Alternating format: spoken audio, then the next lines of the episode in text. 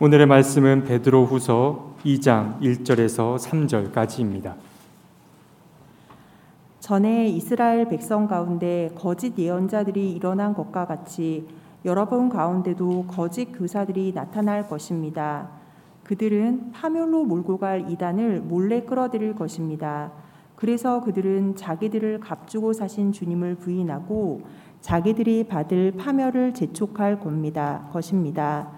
많은 사람이 그들을 본받아서 방탕하게 될 것이니 그들 때문에 진리의 길이 비방을 받게 될 것입니다.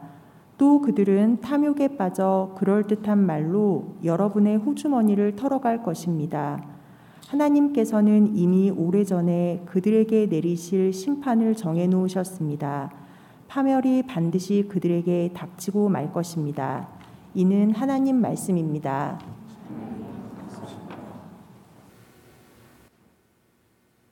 참 감사합니다. 찬양을 통해서 우리의 삶의 모든 것이 은혜임을 절절하게 깨닫게 해주셔서 참 감사합니다. 오늘 예배의 자리에 나온 모든 이들에게도 동일한 은혜와 평강이 함께 하시기를 빕니다. 아, 벌써 2월의 중순에 우리가 당도하게 되었습니다. 이맘때가 되면은 저는 두리번거리는 사람이 됩니다. 이유도 없이 제 방에 앉아 있다가 교회 마당으로 나가 가지고 얼마 되지도 않는 정원이지만 교회 와본 분들은 아시죠? 우리 정원이 크지 않다는 거. 제가 정원 얘기를 하도 많이 했더니 방송을 들은 분들이 정원 구경하러 왔다가 조그맣군요. 이렇게 얘기하고 가기도 했습니다만 있는가를 보기 위해서 자꾸만 두리번거리고 있습니다. 어, 버드나무에 조금씩 물이 오르는 그 모습을 지켜봅니다. 늘어진 가지가 연녹빛을 띠기 시작하는 모습을 보면 그것은 어느 꽃보다 더 아름답게 제게는 느껴지곤 합니다. 남녘에는 꽃들이 지척에서 피어나고 있다고 그렇게 말하고 있는데 서울은 아직은 그런 소식이 없는 것 같습니다. 공원을 걸으면서 꽃들이 피어나는 자리를 제가 알거든요. 어디에서 제일 먼저 꽃이 피고 그 다음에 피는 꽃이 무엇인지를 알기 때문에 봄같이 꽃이 피는 양지바른 그 아, 잔디밭을 바라보고 또 바라보아도 아직은 기척이 보이질 않습니다. 언젠가 분명히 소식이 오겠죠. 며칠 전에 제 아내가 제게 물었습니다. 공원에 산수유나무에 꽃망울이 터졌나요? 하고 물었습니다.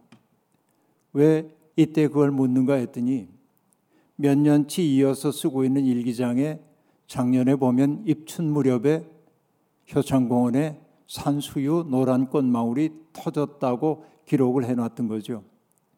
저는 아내에게 기쁨을 주기 위해 맨날 산수유 나무에게 가지만 아직은 산수유 나무가 제게 기쁜 소식을 주지 않고 있습니다. 아마 우리가 봄을 이렇게 기다리고 있는 까닭은 다른 게 아니고 계절의 겨울이 아니라 우리가 살고 있는 시절이 겨울처럼 느껴지기 때문일 겁니다. 오미크론의 기세가 무섭고요. 언제 정점에 이르는지 모르기 때문에 우리는 불안함 속에 하루하루를 지나고 있습니다. 이제 주변에 있는 분들이 확진 판결을 받았다고 해도 이제는 올 게 왔구나 하는 생각이지 어쩌다가 이런 생각은 별로 들지 않는 게 오늘의 현실이 되었습니다. 대통령 선거가 채 한 달도 남지 않았습니다. 각종 의혹들이 미디어를 가득 채우고 있고 지지하는 후보에 따라서 국민들이 여러 갈래로 나뉘어져 있습니다. 이런 때일수록 시대를 분별하는 지혜가 성도들에게 그 어느 때보다도 소중하다고 얘기해야 할 수밖에 없습니다. 검증이라고 하는 미명하에 상대편, 상대편의 허물을 편집증적으로 들춰내고 비난하고 조롱하는 일들이 우리의 귓전을 어지럽히고 있습니다. 어찌 보면 검증은 당연한 일인지도 모르겠지만은 그러나 너무 편집정적인 집착들이 우리의 마음을 어지럽게 만들기도 합니다. 우리 역사가 나아가야 할 방향을 가늠하고 또 세계 전체가 보편적으로 빠져 있는 위기의 징후들 속에서 우리 문명이 지향해야 할 방향이 어디이고 우리 민족사의 방향이 어디를 향해 가야 하는지를 수준 높게 이야기하는 것을 듣기를 원하지만 그런 수준 높은 담론은 점체로 들려오지 않습니다. 철학자인 플라톤은 철학자가 왕노릇하는 이상 국가에 대한 이야기를 한 바가 있지만은 철학자까진 아니라고 해도 인문학적인 교양이 뛰어난 사람들을 보고 싶은 게 오늘 솔직한 우리의 마음이기도 합니다. 말들이 범람하고 있습니다. 쏟아지는 정보를 걸으면서 참을 찾기란 여간 어려운 일이 아닙니다. 공론장을 뒤섞고 혼잡스럽게 만드는 사람들이 악의적인 의도를 가진 사람들이 많이 있습니다. 그들은 참과 거짓을 뒤섞고 사람들을 혼돈 속에 빠뜨립니다. 그들은 실상을 보여주지 않기 위해 그러합니다. 우리는 진실을 가려낼 눈이 있을까요? 우리 교회 사진 작가인 권산 집사가 어느 날 제게 이렇게 얘기했습니다. 목사님, 사진 잘 찍는 비법을 하나 알려드릴까요? 여러분 사진 잘 찍고 싶잖아요. 그래서 아 이것 비법이 있구나 생각해서 좋지 비법이 뭔데? 그랬더니 그가 아주 싱거운 대답을 내놨습니다. 네, 그 비법은요 카메라 렌즈를 닦는 겁니다. 그렇게 얘기했습니다. 카메라의 렌즈를 닦아야 사진이 선명하게 나온다는 이야기였습니다. 따지고 보면 기본적인 이야기지만 일리가 있습니다. 우리의 눈에 들여온 편견이나 선입견이라고 하는 뿌연 먼지 혹은 비늘이 벗겨지지 않으면 우리는 참과 거짓을 가릴 수가 없습니다. 세상에서 세상 어떤 사람도 공명정대하게 세상을 바라본다고 말할 수 없습니다. 서 있는 자리가 다르면 바라보는 세상의 풍경도 다르기 때문에 그렇습니다. 문제는 내가 선입견에 사로잡혀 있다는 사실을 인정하느냐 하지 않느냐에 있습니다. 내가 보는 것이 세상의 일부임을 인정하는 것이 성숙한 영혼의 태도일 겁니다. 그러나 사람들은 광어를 닮은 것이 사실입니다. 그래서 어떤 이들은 인간을 가리켜 광어족이라고 얘기합니다. 아시죠? 광어는 몸의 한쪽에만 두 눈이 붙어 있다는 사실. 그러니까 광어를 바라보면서 세상을 향해 욕하지 못하니까 그는 광어를 바라보면서 편견에 찬 놈, 이렇게 얘기하는데 사실 우리 모두가 다 편견에 차 있다고 얘기해도 분명합니다. 어지러운 세태일수록 참을 분별하는 지혜가 절실합니다. 길이 보이지 않을 때는 우리가 하늘에게 길을 물어야만 합니다. 하나님, 우리가 이 어지러운 세태 가운데 어떻게 세상을 바라봐야 합니까? 여쭙고 또 여쭤야 합니다. 성서를 통해서 성서에게 길을 물어봐야 합니다. 그리고 하나님의 마음을 기준음 삼아 우리의 마음을 거기에 조율해야 합니다. 하나님의 마음 기준 삼아 내 마음을 조율하는 과정이 바로 기도입니다. 기도하지 않고는 참에 이르기가 어렵습니다. 그러나 기도란 내가 바라는 바를 하나님 앞에 아뢰고 청하는 것만이 아니라 하나님의 말씀을 경청하는 과정이 반드시 있을 때 그 기도는 참된 기도가 된다 말씀하겠습니다. 짐승들은 자기의 본능을 따라 살아갑니다. 육식 동물들은 초식 동물들을 잡아먹기 위해 노력해야 합니다. 사냥에 늘 성공하는 것도 아닙니다. 때때로 며칠을 굶기도 합니다. 또한 포식자들은 자기 영역을 침범해오는 더 힘센 육식동물들과 치열한 싸움을 해야 합니다. 이것이 육식동물의 고통입니다. 초식동물들은 언제나 신선한 풀을 먹기를 소망하지만은 풀이 바짝 말라 있을 때도 많고 그나마 그 풀을 뜯을 때도 언제 다가올는지 모르는 육식동물들을 알아차리기 위해 귀를 쫑긋하고 지낼 수밖에 없습니다. 이것이 초식동물들의 슬픔이기도 합니다. 그런데 여러분 사람 또한 마찬가지입니다. 인간의 생애 조건은 불안이라고 얘기할 수 있겠습니다. 시간 속을 바장이며 사는 인간들은 늘 불확실성 속에 노출되어 있습니다. 인간은 또한 자기의 삶의 의미를 묻는 존재라는 측면에서 동물들과는 구별된다고 얘기하겠습니다.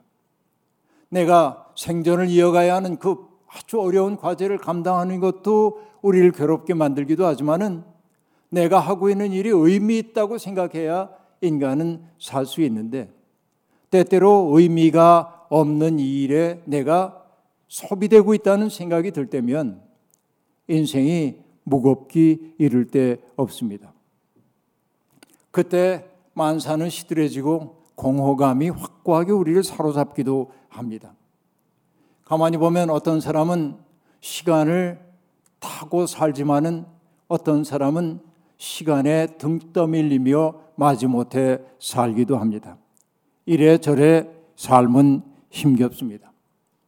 분주함 속에서 잊지 말아야 할 것을 잊어버릴 때도 많고 때때로 권태에 빠지기도 하는 것이 인간의 삶입니다.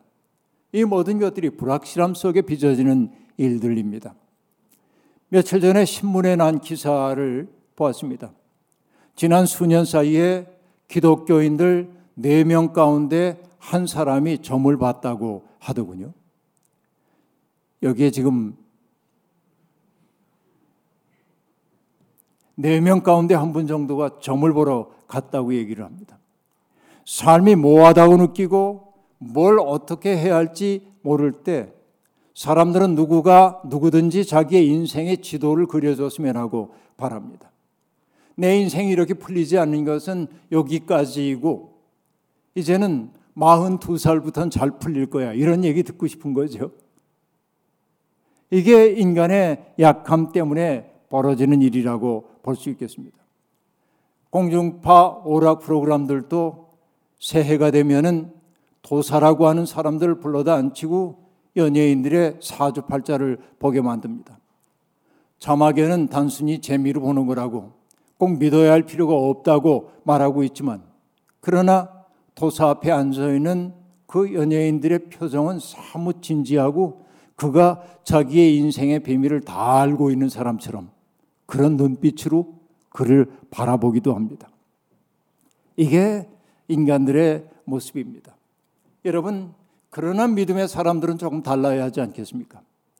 히브리서는 갈 바를 알지 못하고 떠났던 아브라함을 믿음의 조상으로 내세우면서 그를 이렇게 표현하고 있습니다. 어디로 가는지를 알지 못했지만 떠났다라고 한 말이에요. 우리 식구로 얘기하면 어떤 얘기이겠습니까? 아브라함은 불확실성 속으로 들어갔다. 그 얘기입니다. 법궤를 어깨에 맸던 제사장들은 넘실거리는 요단강이 갈라지기 전에 그 물 위에 발을 내디뎠습니다. 베드로는 오너라라고 얘기하는 주님의 명령을 들었을 때 배 밖으로 몸을 내밀었고 물 위로 발을 옮겨 놓았습니다. 어떻게 보면 있을 수 없는 그런 일이라고 볼 수 있겠습니다. 그런데 믿음이라고 하는 것은 바로 그러한 불확실성 속에 발을 들여놓는 것입니다. 믿음의 사람들은 확실성의 근거에 사는 사람들이 아니라 불확실해 보이지만은 신뢰하며 그 길을 걷는 것이 믿음의 사람들입니다. 여러분, 불확실함을 받아들이는 힘은 물론 나보다 나를 더 잘하시고 나보다 너를 더 사랑하시는 하나님에 대한 전폭적 신뢰와 사랑이 있을 때 가능한 일이라 말할 수 있습니다. 알제리에 있는 사라 사막에 들어가서 일평생 투아레그 부족과 함께 살았던 그러다가 순교를 당했던 샤를 드 푸꼬의 의탁의 기도를 저는 늘 마음속에 새기고 삽니다.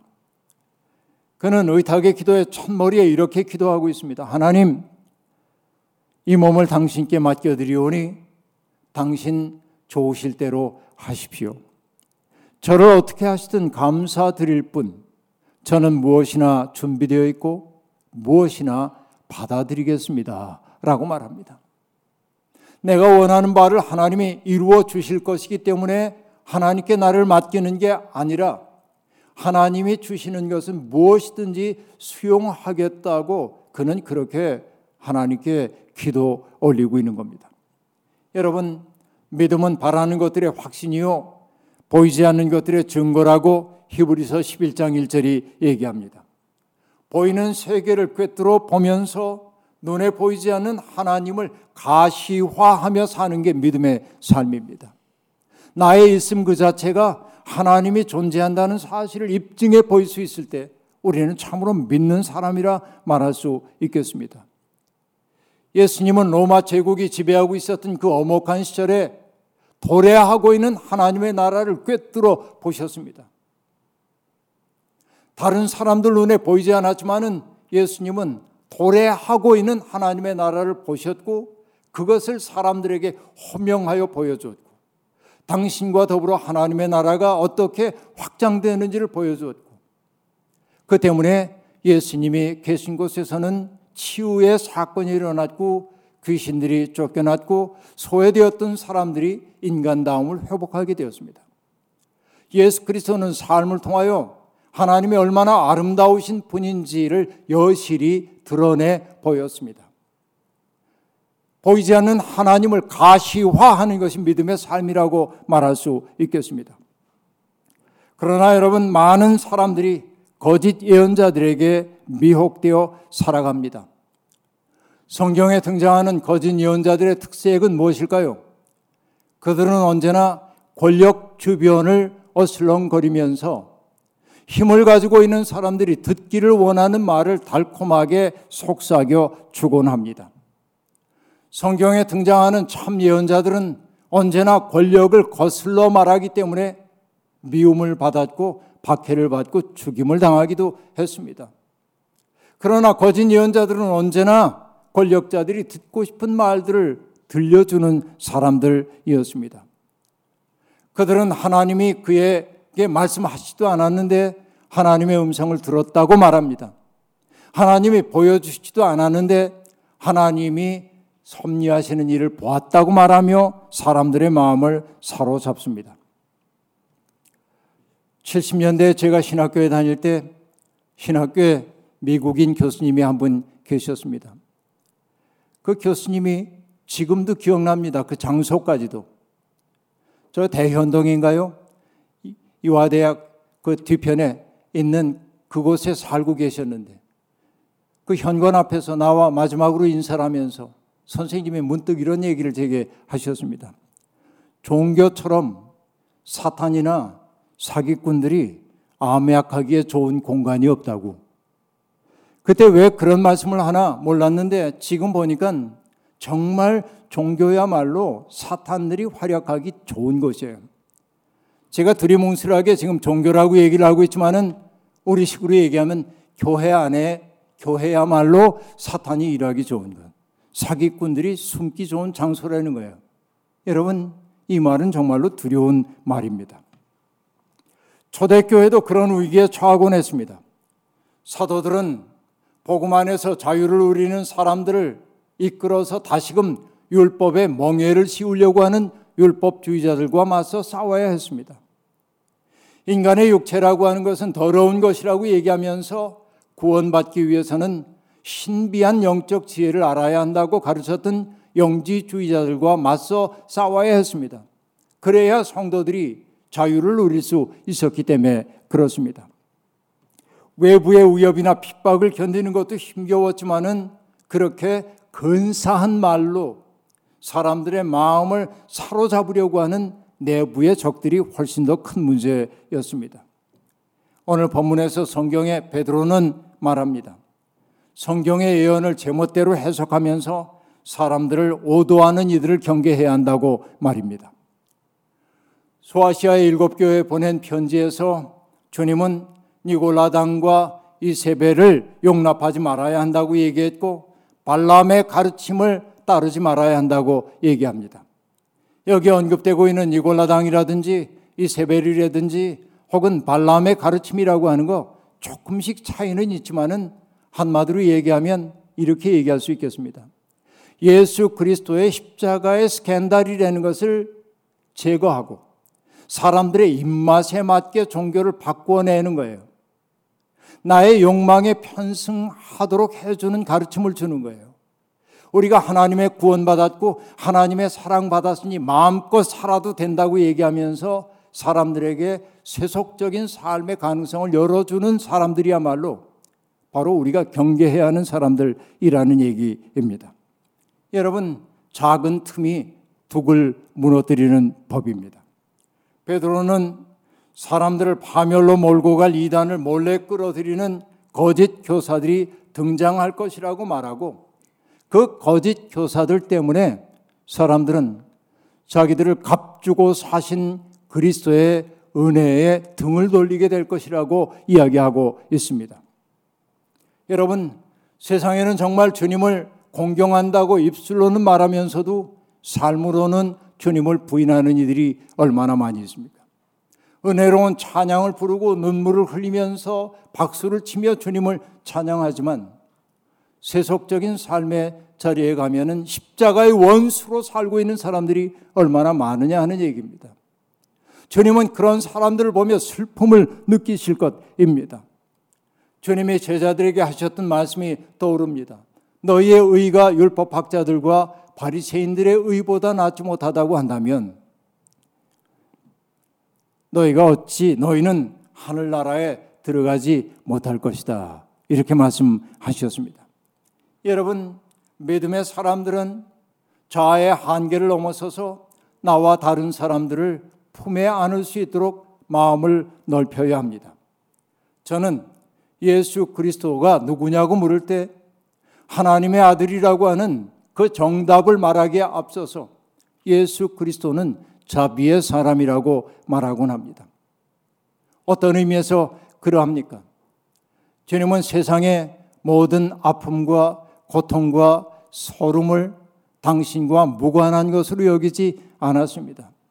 상처 입은 사람들의 그 상처를 당신의 몸에 상처인 양 아파하며 그들을 치유해주고 온전하게 해주기를 원했던 것이죠. 바로 이것이 예수 그리스도의 자비로우심입니다. 그 사랑을 값없는 사랑을 경험했던 사람들이 이구동성으로 하는 얘기가 뭡니까? 이분은 하늘이 보내신 분이구나. 이분은 하나님의 아들이구나. 이렇게 얘기하는 거예요.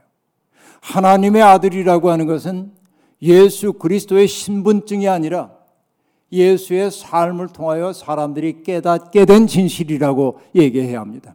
이것이 중요합니다. 오늘 우리가 예수 그리스도를 하나님의 아들이라고 진정으로 고백한다고 하는 것은 나의 슬픔과 서러움과 고통이 주님과 무관하지 않다는 사실을 알고 한없는 사랑으로 주님이 우리를 품에 안아준다고 믿기 때문에 그런 것입니다. 주님은 삶으로 하나님을 가리켜 보이는 분이었습니다. 또한 주님은 하나님의 뜻을 왜곡하여 사람들을 오도하고 지배하려고 하는 종교 지도자들, 지도자라 말하나 실상은 종교 상인에 불과한 사람들에 대해 맹렬한 분노를 드러내셨습니다. 오늘 주님이 이 땅에 오신다고 한다면 채찍을 들어 성전 상인들을 내쫓았던 주님의 성전 정화의 사건이 여실히 벌어질 거라고 저는 생각합니다. 예수의 마음으로부터 멀어질 때 종교는 혹은 기독교는 진리의 무덤으로 전락할 수밖에 없습니다. 많은 사람들이 콘스탄틴 황제에 의해 기독교가 로마에서 공인된 이후에 기독교가 변질되기 시작했다고 말합니다. 어느 정도 일리가 있는 이야기입니다. 여러분, 로마 황제의 비호를 받으며 초대교회는 성장했습니다. 바실리카라고 하는 로마의 공회당이 예배당으로 쓰이기 시작했습니다. 널찍한 건물입니다. 주랑이 있는 멋진 건물입니다. 그 속에서 안심하며 예배드릴 수 있었습니다.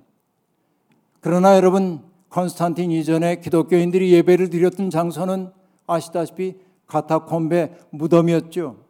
그것에서 숨죽이며 두려워하며 절실한 마음으로 순수한 마음으로 예배를 드렸었죠.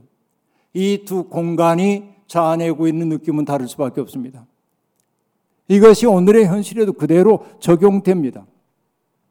교회가 커지고 목회자들의 발언권이 커질 때가 가장 위험한 때입니다. 여러분, 자기가 대단한 사람이라도 된 것처럼 느끼는 이들이 있습니다. 경세가를 자처하는 사람들도 있습니다. 그들은 대중들의 박수갈채를 즐깁니다. 저는 얘기합니다. 영혼의 전락은 그렇게 시작된다고. 커질수록 사람들의 시선이 쏠릴수록 자기 성찰을 게을리 하는 순간 그의 영혼은 망하는 겁니다. 아브라함 조수와 햇셀이 했던 말도 같은 뜻입니다. 모든 전통적인 종교가 지니고 있는 고질병이 있대요. 그게 뭘까요? 괴어 있어 썩는 것이라고 말합니다. 안착하여 기정사실이 되어버린 것은 무엇이나 쉽게 부패할, 부패할 수 있다. 신앙이 교리로 대치되고 자발성이 진부한 모방으로 바뀐다라고 말합니다. 괴어 썩는 것이 문제입니다. 신앙이 교조가 될 때 자유롭고 유연하고 경쾌한 복음은 굳어지게 마련이고 굳어진 것은 누군가에게 상처를 입히도록 되어 있습니다. 여러분, 저도 늘 경계하고 있습니다만 자기가 얼마나 부족한지를 알지 못하면서 지도자연한 종교인들이 이 땅에 큰 병폐를 만들어 내고 있습니다. 자기 이해의 첫 걸음이 무엇일까요? 자기 이해의 첫 걸음. 그것은 자기를 의심하는 데 있습니다. 내가 제대로 길을 가고 있는지 의심하고 내 마음이 순수한지를 돌아보고 나의 동기가 깨끗한지를 자꾸만 돌아보지 않으면 하나님의 마음이라고 하는 거울에 비추어 자꾸 바라보지 않으면 우리의 자만 커지도록 되어 있습니다. 내가 누구에게 속한 사람인지를 늘 확인하고 거기에 걸맞게 살고 있는지를 돌아봐야만 합니다. 예수님은 사람들을 그릇된 권위를 가지고 오도하고 있는 이들을 보며 분노하셨습니다. 율법 학자들과 바리새파 사람들아, 위선자들아, 너희에게 화가 있다. 너희는 개종자 한 사람을 만들려고 바다와 육지를 두루 다니다가 하나가 생기면 그를 너희보다 배나 더 못된 지옥의 자식으로 만들어 버리기 때문이다. 이렇게 말합니다. 여러분, 사람들을 개종시켜 이전보다 더 못한 사람 만든다는 말이 두렵게 들려옵니다. 사실 이런 말은 우리의 현실이기도 합니다. 잘 믿는다고 자처하는 사람들 가운데 시민적 상식조차 지키지 않는 이들이 많이 있고 혐오를 선동하고 편견을 강화하는 말을 서슴없이 하기도 합니다. 성찰적 지성이 작동되지 않을 때 그들은 점점 목소리를 크게 만듭니다. 오늘의 개신교가 이 지경이 된 것도 따지고 보면 자아가 부풀 대로 부푼 사람들을 영적 지도자로 사람들이 떠받들기 때문이기도 합니다. 베드로는 사람들을 방탕한 길로 인도하는 사람들을 바라보면서 그들 때문에 진리의 길이 비방을 받게 될 것이라고 음울하게 이야기했습니다. 이것이 우리 시대의 모습이기도 합니다. 그런데 베드로는 정말 그 거짓 교사들의 내적 동기를 정확하게 꿰뚫어 보고 있습니다. 그건 뭘까요? 탐욕입니다. 그들은 탐욕에 빠져 그럴듯한 말로 여러분의 호주머니를 털어갈 것입니다. 라고 말합니다. 그들은 자기의 권력을 강화하기 위해 종교적 권위자 행사를 하고 거기에 미혹된 사람들을 통해 제 배를 불리는 겁니다. 그들은 때때로 가장 청렴한 척 하기도 합니다. 청렴하면 됐지. 그냥 그것을 사람들한테 나는 저금 통장에 하나도 없어 라고 얘기한다든지. 여러분, 청렴 한 척 하는 것들이 얼마나 위선적입니까? 베드로는 파멸이 반드시 그들에게 닥치고 말 것이라고 말합니다. 맥락에 꼭 일치하는 것은 아니지만은 주님의 말씀도 우리에게는 격려인 동시에 경고가 됩니다. 그러므로 너희는 그들을 두려워하지 말아라.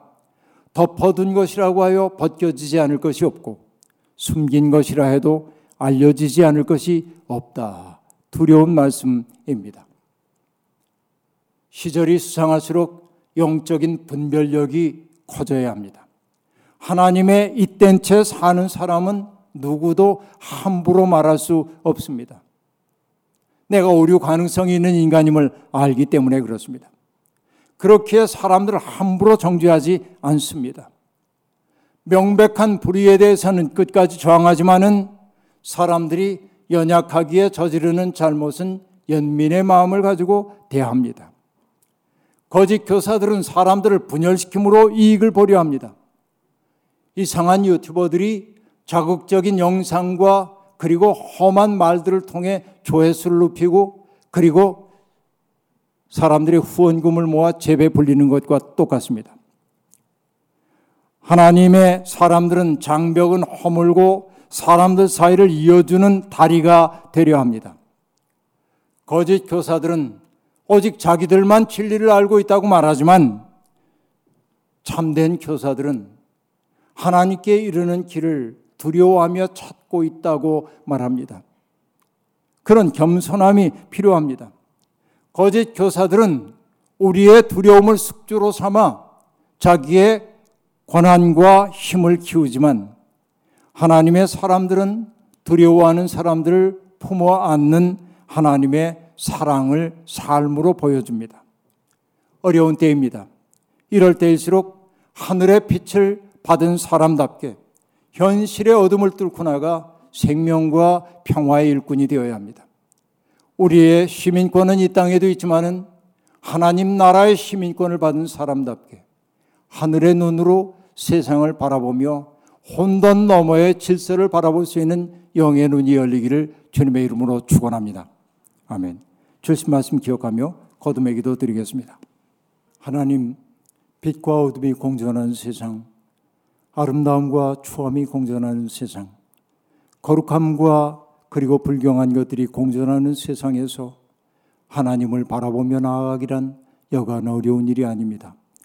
그럼에도 불구하고 우리는 땅의 인력에 끌려 사는 사람들 아니라 위에서 부르신 부르심의 상을 얻기 위해 달려가는 사람들입니다.